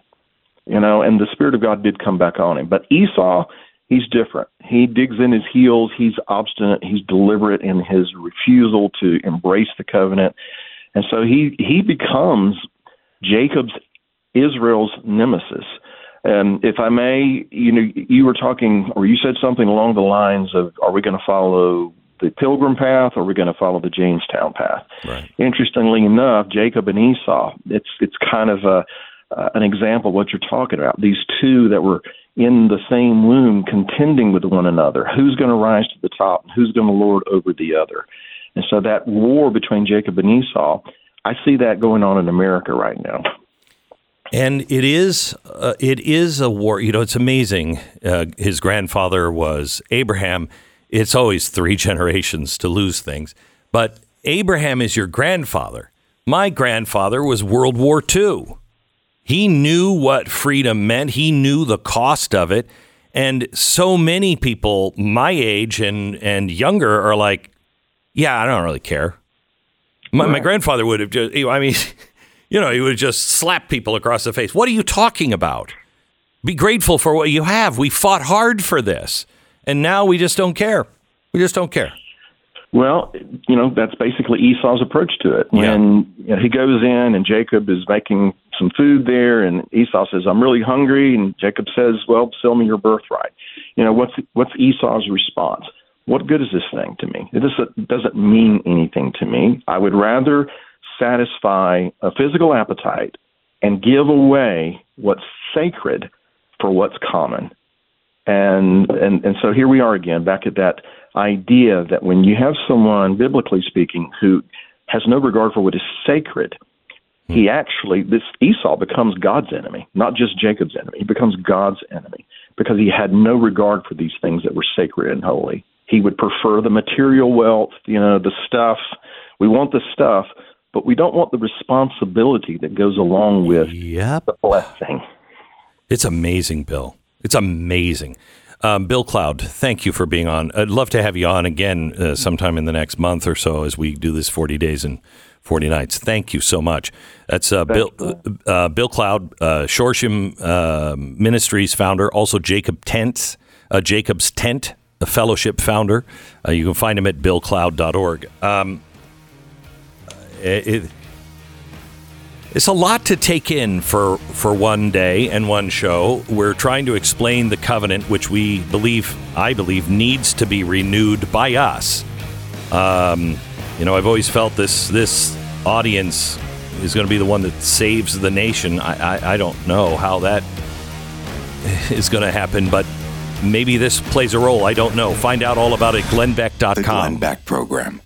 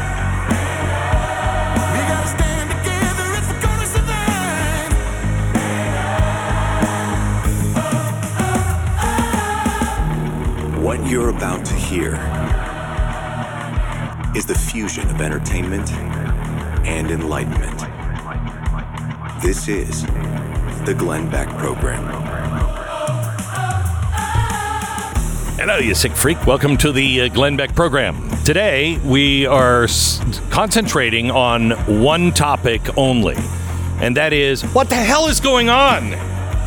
We are we everything seems to be on fire and everything we try to do seems to only make it worse. Am I alone in that? We are looking at we're watching the greatest country built on the greatest, most noble principles burn itself to the ground. We are flirting with disaster. And I really, truly believe, and I've said this for a long time, it's because we are just abandoning God. And we we've done more than abandon God. We have, we're slapping Him across the face every day. Get out! Get out! In fact, I'm going to show you who we worship as you're walking out the door. It's bad. That doesn't end well for a nation, but it's not hopeless. You know, people will ask me how are th- how are things, and I, somebody asked me, Glenn, you have you know one sentence advice for me, and I said yes, prepare for impact. He was like, okay, that's not going to make my night you know more comfortable, but I said there is God. And if we will just turn, there is something we can do, but we have to be willing to change our lives. So, this is the beginning of a 40 day, 40 night exercise. How much are you willing to change? If you're tired of watching your country, then we all, including me, we all have to change. Americans are rejecting God, we all say, oh, yeah, we love God. We lie, we cheat, we hate our neighbor. The people who say they believe in God have got to step up and live it before they talk to anybody else. We have to ask ourselves, what does it mean to love God? What does God want me to do? Why do I exist? We have a brilliant man. Normally, I don't like people with five degrees, uh, but he has five degrees, and this guy is great. He's got a doctorate in philosophy from Oxford. He is the dean at Masters International Divinity School, prolific author, traveling the world just talking about principles. If you like the Beatitudes, you're going to love the Beatitudes. He's going to open this up and turn it upside down. You will see the Beatitudes unlike you've ever seen it before. We go in 60 seconds. When it comes to being prepared for disasters, there's no time like right now. If God forbid you find your family in a situation where food is hard to come by, you'll be glad you got ready for it in advance. Head to mypatriotsupply.com. Prepare today with emergency food that will stay fresh for up to 25 years. Enjoy a wide variety of delicious food kits, eh, offering 2,000 calories a day for optimum strength under stress. And don't forget about water filtration, purification products. They're perfect for your bug out bag, your survival supply, or your camping pack. One thing is sure change is coming. Be ready for it. Order by three today, and your items will ship that fast today. MyPatriotSupply.com. That's MyPatriotSupply.com. Oh, Skip Moen is here. Hi, Skip.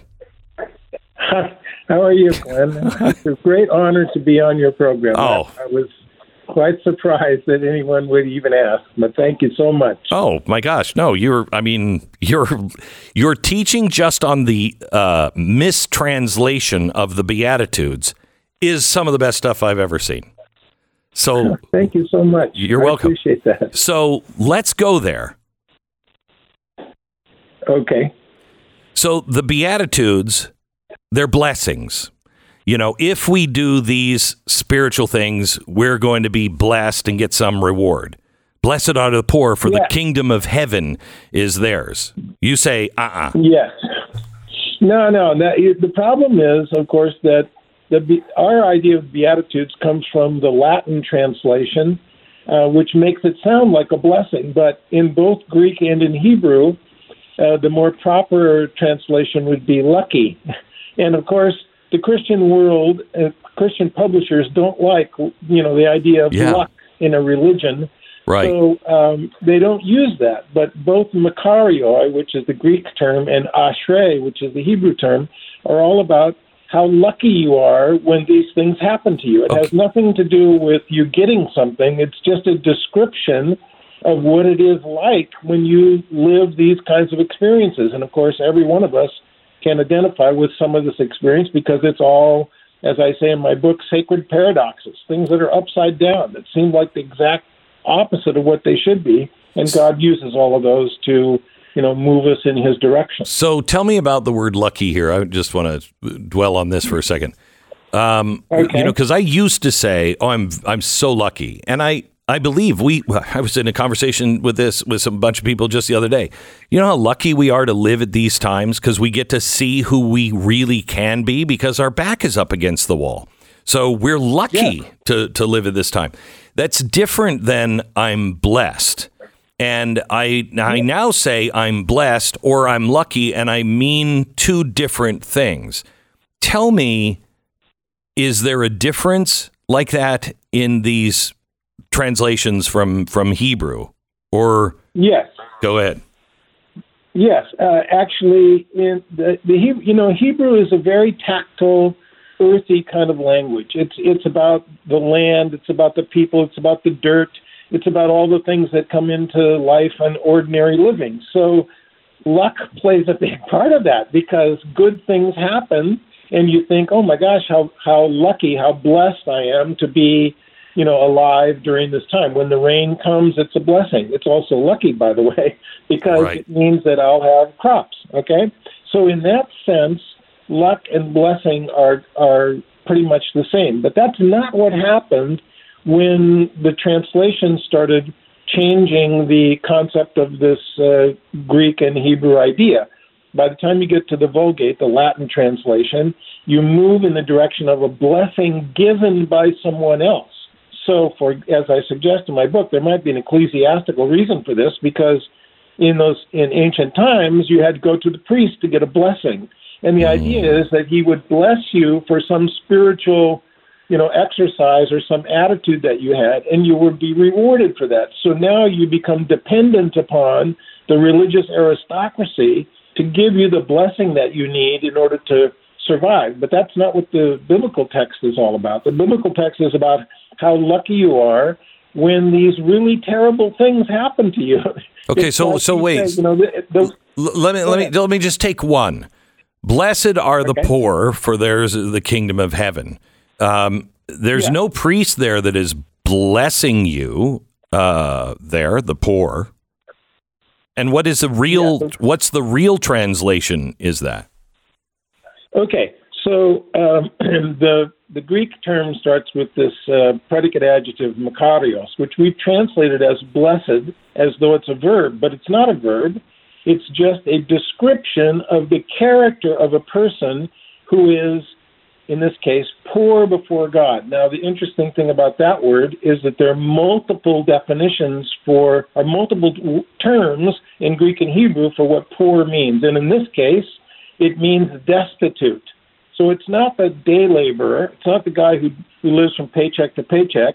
The idea is that the poor here is someone who's so, he's the beggar. He's the one who's laying in the street. He's so, so destitute that unless somebody comes and helps him, he's going to die. Right? So now, it, now what Jesus is saying is, how lucky you are to be completely destitute, which which seems completely backwards. But then he goes on to say the paradox is that when you're that desperate for God, God shows up. The kingdom of God arrives. Right? He basically says the reason that the kingdom of God even shows up in life is because people are desperate for God. If you're not desperate, you're not going to see the kingdom. So your comment about the world is on fire is the perfect time for us to say, wait a minute, everything is falling apart. We're in desperate situations, desperate straits. Now is the time when we should be looking for the kingdom because that's when God arrives, when people are desperate for Him. When we don't need God, You know, it's like Heschel says, we we put him in exile, and then we think, oh, we can survive without him. But in fact, what actually happens is that the world starts to collapse as it is, and it's done many times before.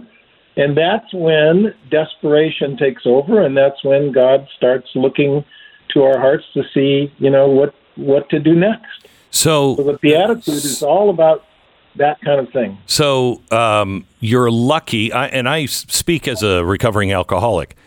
I look at all of the tragedies in my life, and I look at them and say, I, and it took me a while to get here, but I look at them and go, you know, if that wouldn't have happened, then I wouldn't have been here, and I wouldn't have been here, and I wouldn't have learned that, and I wouldn't have done that. Um, and and you can look at all of the horrible things in your life, and if you view them as a blessing or lucky would be a better word in that case. You're looking at the things that you fail uh, and where you have really gone down to the bottom. You are lucky if you view it that way. And Yeah, and your and your Exactly. because your heart is open now. It's not like God comes and he's like, "Well, I'm waiting for you to be humble, and I'm not going to show. I got some other thing. I've got to I've got to play some pool at three this afternoon." He's what he's he's always trying to get you, but you won't listen. So you're lucky because God's there, right? The kingdom of heaven is. Isn't that the full translation? The the kingdom of heaven is. So he's there, but now you're open to him. Yeah, now you see it. I Wow. mean, look, I I often say it this way the best resume you can have is your failure resume because God can't work with your success resume. You did that. He's working with your failure resume, the things Yes. that you collapsed over, the things that drove you to the ground, the things that put you on your knees. Those are the times when, you know, God becomes uh, the, the only solution to your life, and that's when he, sh- when he really shows up. So I I write two resumes when when people ask for my stuff. I you know I send them the you know the five degrees and all the books and everything, and then I say, okay, wait a minute. There's another resume that you need to know about, and that's the one of all of my failures, all the things that I that I couldn't do became the part of me that that makes me who I am. Hmm. So give me so let, let me just go back to this one and then can you can you show us the different beatitudes and what they really say? Lucky are those who are desperate because because of them the kingdom of heaven is. That's the actual translation. Exactly.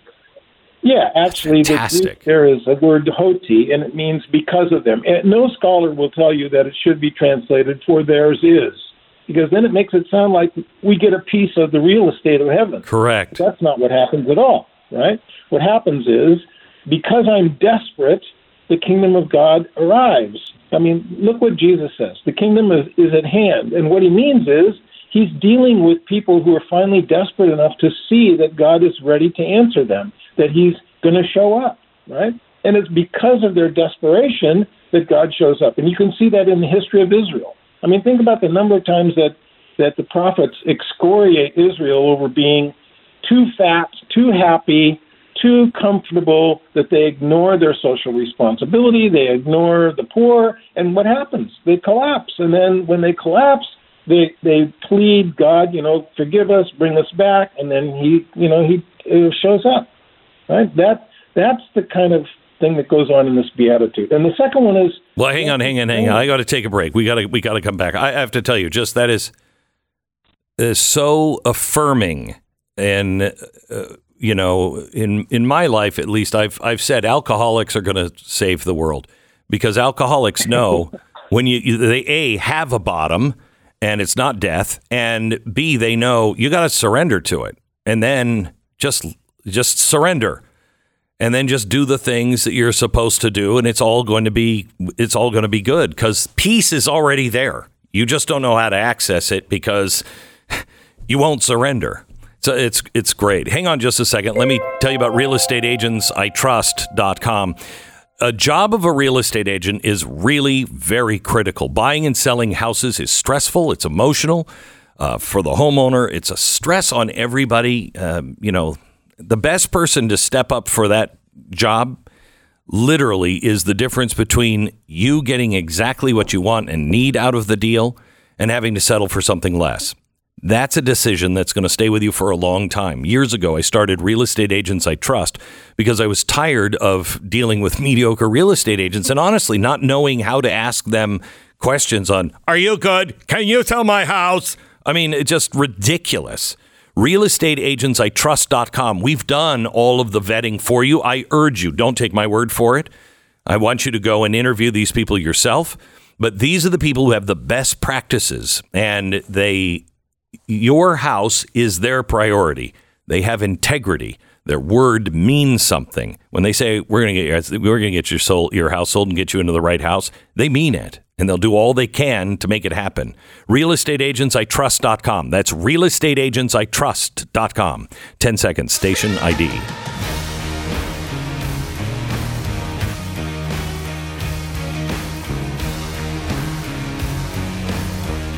All right, so so let's uh, let's go through these.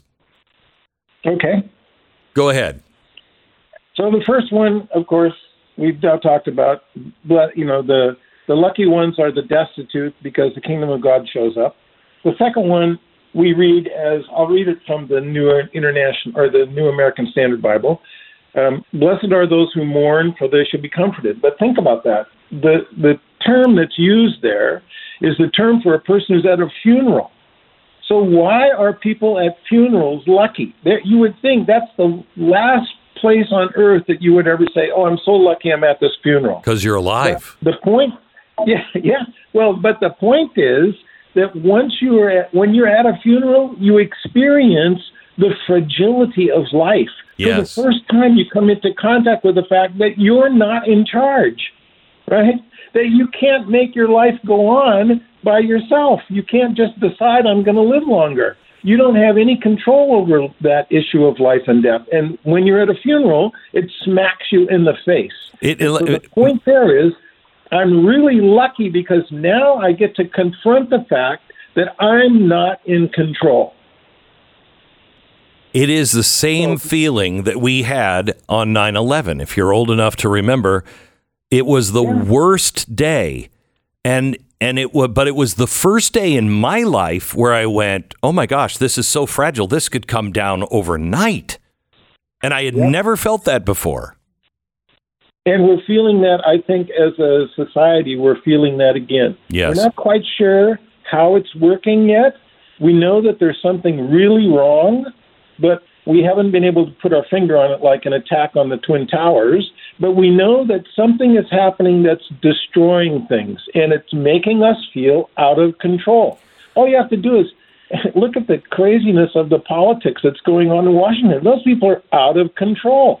And that, that makes me feel very vulnerable. And that's the time, eh, because of this language, that says when you when you're in the, you know, when you confront death, especially death of a loved one, you realize how absolutely dependent you are on God. And that feeling of dependence goes right along with my desperateness for God. So the two Beatitudes work together. You know, the third one is even better because the third one, you know, uh, just let me back up for a second. Jesus doesn't deliver these in Greek, he delivers them in Hebrew. So, in order for me to really understand what's happening, I can't just read the Greek. I have to say, okay, well, what would happen if he was speaking this in Hebrew? And the word that he uses in Hebrew is anah, which we translate sometimes as gentle, but it really means humble, but it means more than that because that word is about people who are oppressed. In fact, it's used for women who have been raped. Okay, so look at the third beatitude. Blessed are those who are oppressed, for they shall inherit the earth. I mean, the whole point is no one would think that they're lucky because they were oppressed. No woman thinks she's lucky to be raped. No country thinks it's it's lucky to be bombarded and overrun. But what Yeshua is saying is, no, wait, there's a paradox here. When you when you come to the point where your life is not only not in your control, but where everything is happening that, that seems destructive, that's when something happens with God and you recognize that there's a that there's a hope, a future, a something that's going to happen afterwards, and you can build on that because God's promises are always true, right? So I even even if I'm in the worst possible condition, as David is often in the Psalms. He will say, But you, Lord, are my rescue. In other words, yeah, life is shit, but but it, but it's not going to it, it's not going to continue like that because I trust God will will redeem, God will rescue. So the beatitude takes this horrible situation and turns it upside down. Skip And Moen. the rest of them uh, do uh, it, yeah. Skip Moen, he's an international Bible teacher. You can find him at skipmoen.com. We're going to continue our conversation here after a break. Stand by. The Glenn Beck Program. So here we are, starting our day out together. Feeling pretty good today. Feeling a whole lot better than I used to. How about you? Do you wake up this morning, hop out of bed, spring in your step? I didn't do that either, but at least I didn't get up the way I used to get up. I was like, oh, I just got to get up so I can go to work and then come home and go to bed. Uh, just hurting all the time. If you're living with pain in your life, hey, you're lucky because maybe you can try Relief Factor. 70% of the people um, that have tried Relief Factor have found some relief. They're ordering it month after month. Now, I want you just to try it. Get the three week quick start. It's $19.95. You take it as directed. See if you're part of that 70%. See if you can find relief. 70% of them go on to order more. Um, over a million people have tried it. It's worked for me. Try it, will you? ReliefFactor.com. ReliefFactor.com. Or you can call them right now at the number four relief. 800, the number four relief. ReliefFactor.com. Feel the difference. Now's the time to subscribe to Blaze TV. Go to blazetv.com slash Glenn. Use the promo code Glenn.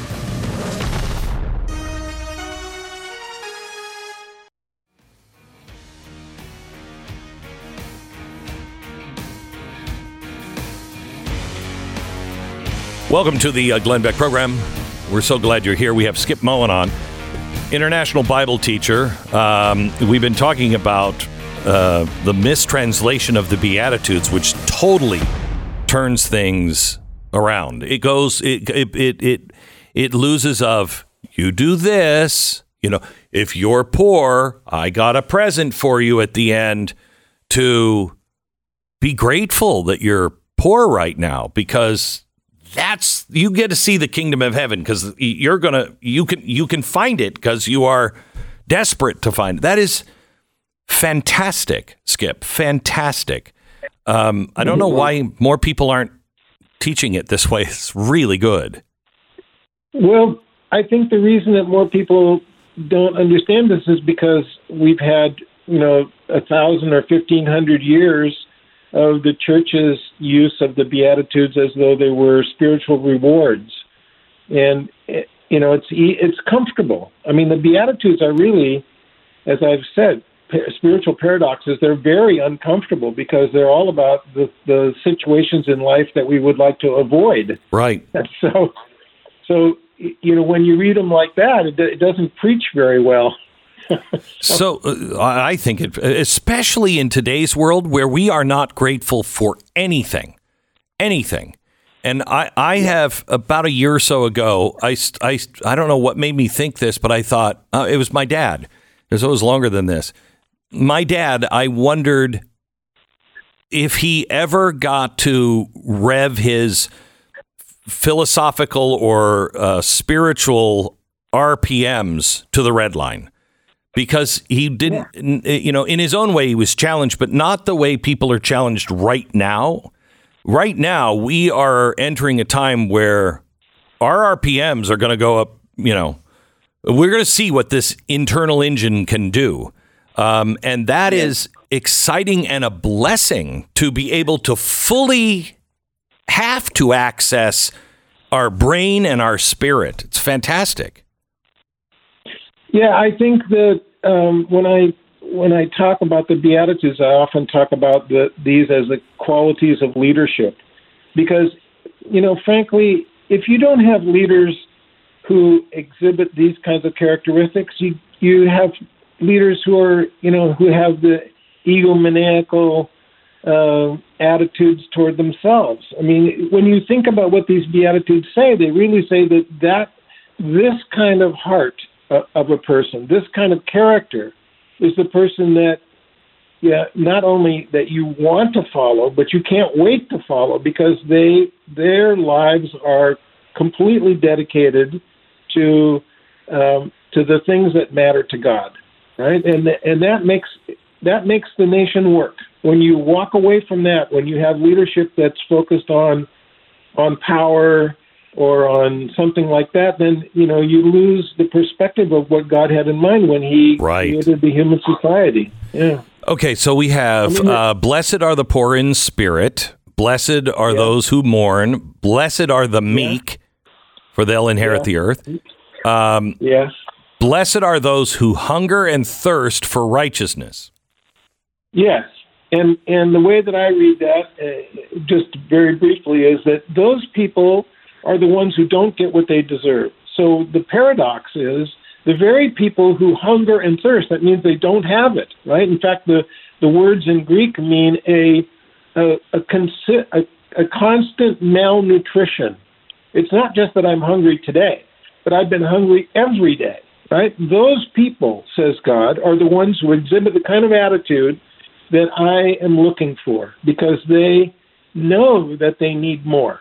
Okay? The, ne- the next one says, um, Blessed are The merciful. uh, the merciful, for they shall receive mercy. And for most of our English translations, it looks like a tautology. Oh, yeah, give mercy, get mercy. Right. But the problem is is that that he that verse it literally is a is a, a line from Psalm 37, and the word there in Hebrew is chesed, and it doesn't mean mercy. It was mistranslated in the Septuagint and came over into the Greek as mercy, but it actually has this really interesting multi-level uh, uh, idea of my social, political, spiritual responsibility for others and for myself. It's all it, Hesed is a really, really powerful word. We could spend an hour just talking about that one word. But what it means is it's like the pay it forward program. It says God did something for me, and I owe Him for what He did, and He says you have to pass it on to someone else for it to be, to, you know, be acceptable. You remember the the uh, parable that Jesus gave about the rich about the man who owed a huge amount of money and the king forgives him. Right. And then he goes out and and takes his friend and says, "Give me, you know, give me what I what you owe me, which was just a tiny amount." And when he throws his friend in, in jail, the king hears this and he rescinds the forgiveness and and deals very harshly with the man. That that's the idea. That if mm-hmm. I'm going to show if I'm going to show chesed, I'm going to show this community care in my life, then it it has to be it has to be extended to the next person. It isn't just for me. it's got to go on through the society. Next one is blessed are the pure in heart, for they will see God. Yeah, and you know that if you know anything about the Bible at all, you know that no one can see God. So the paradox here is how in the world can you ever have a pure enough heart so that you can see God? Because the Bible tells you no man can see God and live. So something else is going on behind this. And in my my analysis is okay, wait a minute. He's not saying that you're going to see God that is you're going to be in front of the, you know, the holy fire. What he's saying is you if you if you work on the purity of your heart, the integrity of your heart, you will begin to see God's hand invisible handiwork in the lives of men. And it's exactly mm. what Jesus said when he said, If you've seen me, you've seen the Father. You've seen the behavior, you've seen the attitudes, you've seen the care, you see God happening in the lives of other people. And you can't see it if you're if you're not looking for purity of heart, it'll be blind to you. You won't even recognize it. But once you concentrate on purity of heart, then you'll start to see God show up. And as you said, He's there all the time. You just haven't been in a position to recognize it. Blessed, the next one is even yep. Yeah, Blessed are the even- even more peacemakers, for they will be called the children of God. Yeah, and this is really interesting because a peacemaker is not someone who's at peace. A peacemaker is the one who makes peace for others. In other words, a peacemaker is the one who's shot at from both sides. right? Wow. And think about it. We we we we read that and they think, oh, I want peace, so then I can, you know, I can I can be called the son of God because I'm going to be at peace. But that's not what God's saying. What He's saying is, you have to be the one to step into the conflict. You have to be the one to be to be shot at from both sides in order to bring peace. That's the idea. You are a peacemaker, and the peacemaker is not the one who enjoys peace. He's the one who's Yeah. know, who's in the middle of the fight trying Yeah. to make it happen. Yeah. Yeah. Uh, blessed are those You who know are, are persecuted for righteousness' sake. Yes. And this is really interesting because in Hebrew, uh, the idea is to be pursued, right?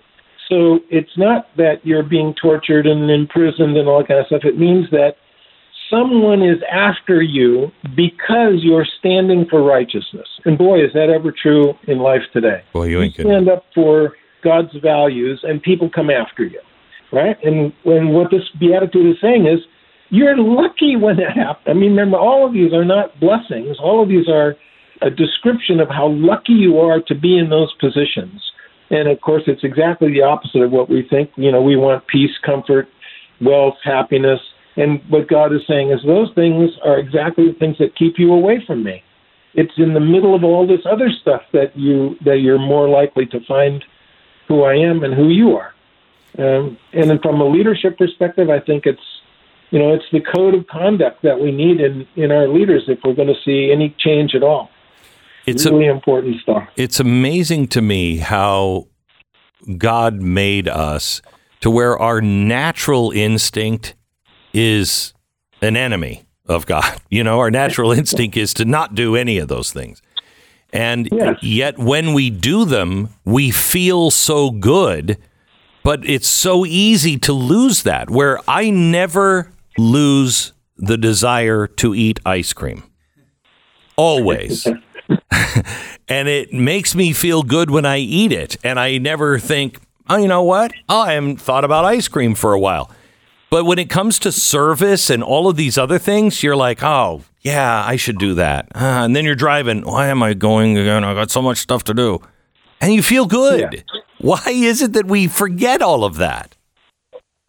But the you know in Hebrew thought, in Jewish thought, there's a real interesting uh, perspective on what it means to be human.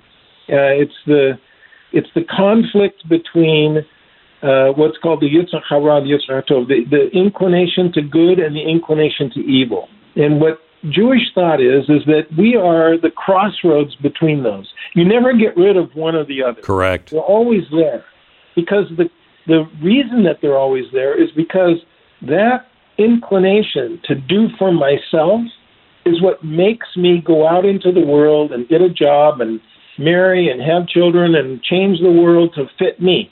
Okay? And that's a really powerful thing. We've been exercising that since we were born. Along comes the other inclination, the inclination to to submit my desire for myself to God's will. That's the inclination to good. And that conflict goes on in me all the time. It never stops. It just is a matter of which one I feed. Right? It's like going to the gym. If I keep practicing uh, lifting, you know, for biceps, I ought to get big biceps, but my quads are going to be no good unless I lift lift for the quads as well. And so what what the Hebrew idea is, you need you need to practice both. You, of course, you need to be not a couch potato. You need to get up and change the world. But in changing the world, you need to make that change happen on God's behalf. So you subvert that that innate desire to change things so that it becomes a function of what God wants as well. And this list of beatitudes just tells you here's the characteristics that you need to be looking for. You're fantastic. Thank you so much. And you, and you, uh, I mean, uh, how humble of you to say, I didn't know anybody would ever want me on. Uh, I, I think you're fantastic, and I, I'd like to have you again. Uh, thank you so much. I really appreciate that, Glenn. Thank you so much. I, I you know, I tend to stay below the radar, but um, it's really nice to, to finally talk to you. I've been listening to you for many years, and I really appreciate the time to talk. Thank you. Skip, can I ask you a question? Because you've listened, Sure. you've listened to me. Uh, Is, are, are, are we we are at the place where we're really, really lucky. Uh, you you optimistic for Americans figuring this out and and changing their life spiritually so we can ask for God's help again? Yeah, I'm I'm I'm optimistic in the sense that I know that God is anxious for us to turn to Him, and He's always responsive to that. I'm pessimistic when I look at human history Yeah. because I've seen I've seen this.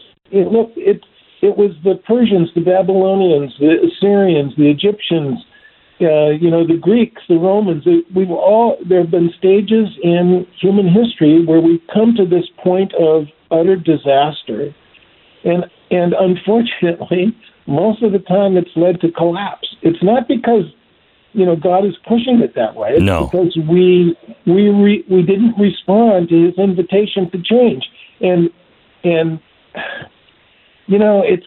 I, I'm, I, it reminds me of Ezekiel when Ezekiel goes hmm. after the leadership. I mean, he Yes. them by saying, "Here, you know, it's not the people.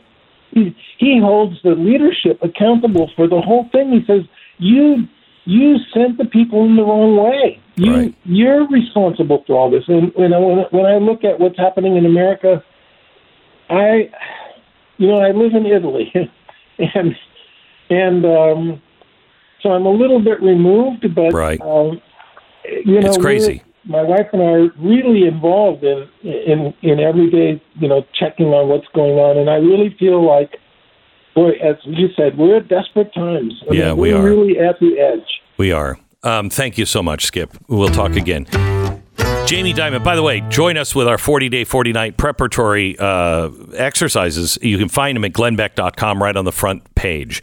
Jamie Dimon, who is no stranger to financial predictions, says we are on an economic sugar high right now. He is urging people to prepare for interest rates as high as 7%, which is a staggering indicator of stagflation.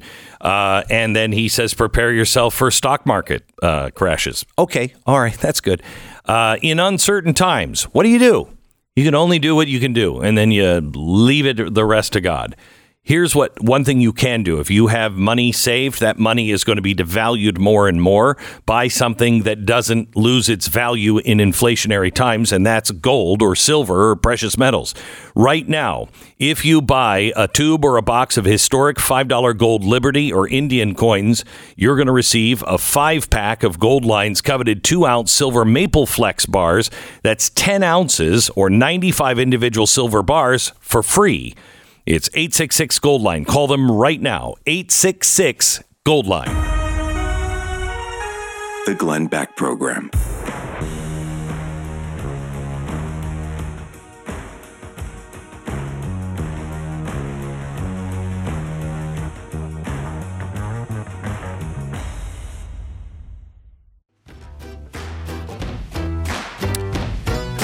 You know, I, I've become a better, I don't know, prayer uh, uh, lately. And I think it's because my son went to college. And, uh, you know, he, he, he, I don't get to talk to him all the time. And I look forward to when he calls. And I try to call him and he's busy or whatever. And uh, I realized the other day, wow, that, I, I think that's the way God feels about, you know, me. Oh, really? Checking in. What do you, what do you need? What do you, what do you need? I was like, no, Dad, I just want to say hi. Thanks. Things are great. Uh, join us on our 40 day, 40 night journey uh, as we prepare for America's Covenant that will happen on this broadcast just before Thanksgiving. Tell all your neighbors, your friends, get your church involved. You can find the details at glennbeck.com slash first 40, first 40 glennbeck.com. You'll find the link on the front page. The Glenn Beck Program.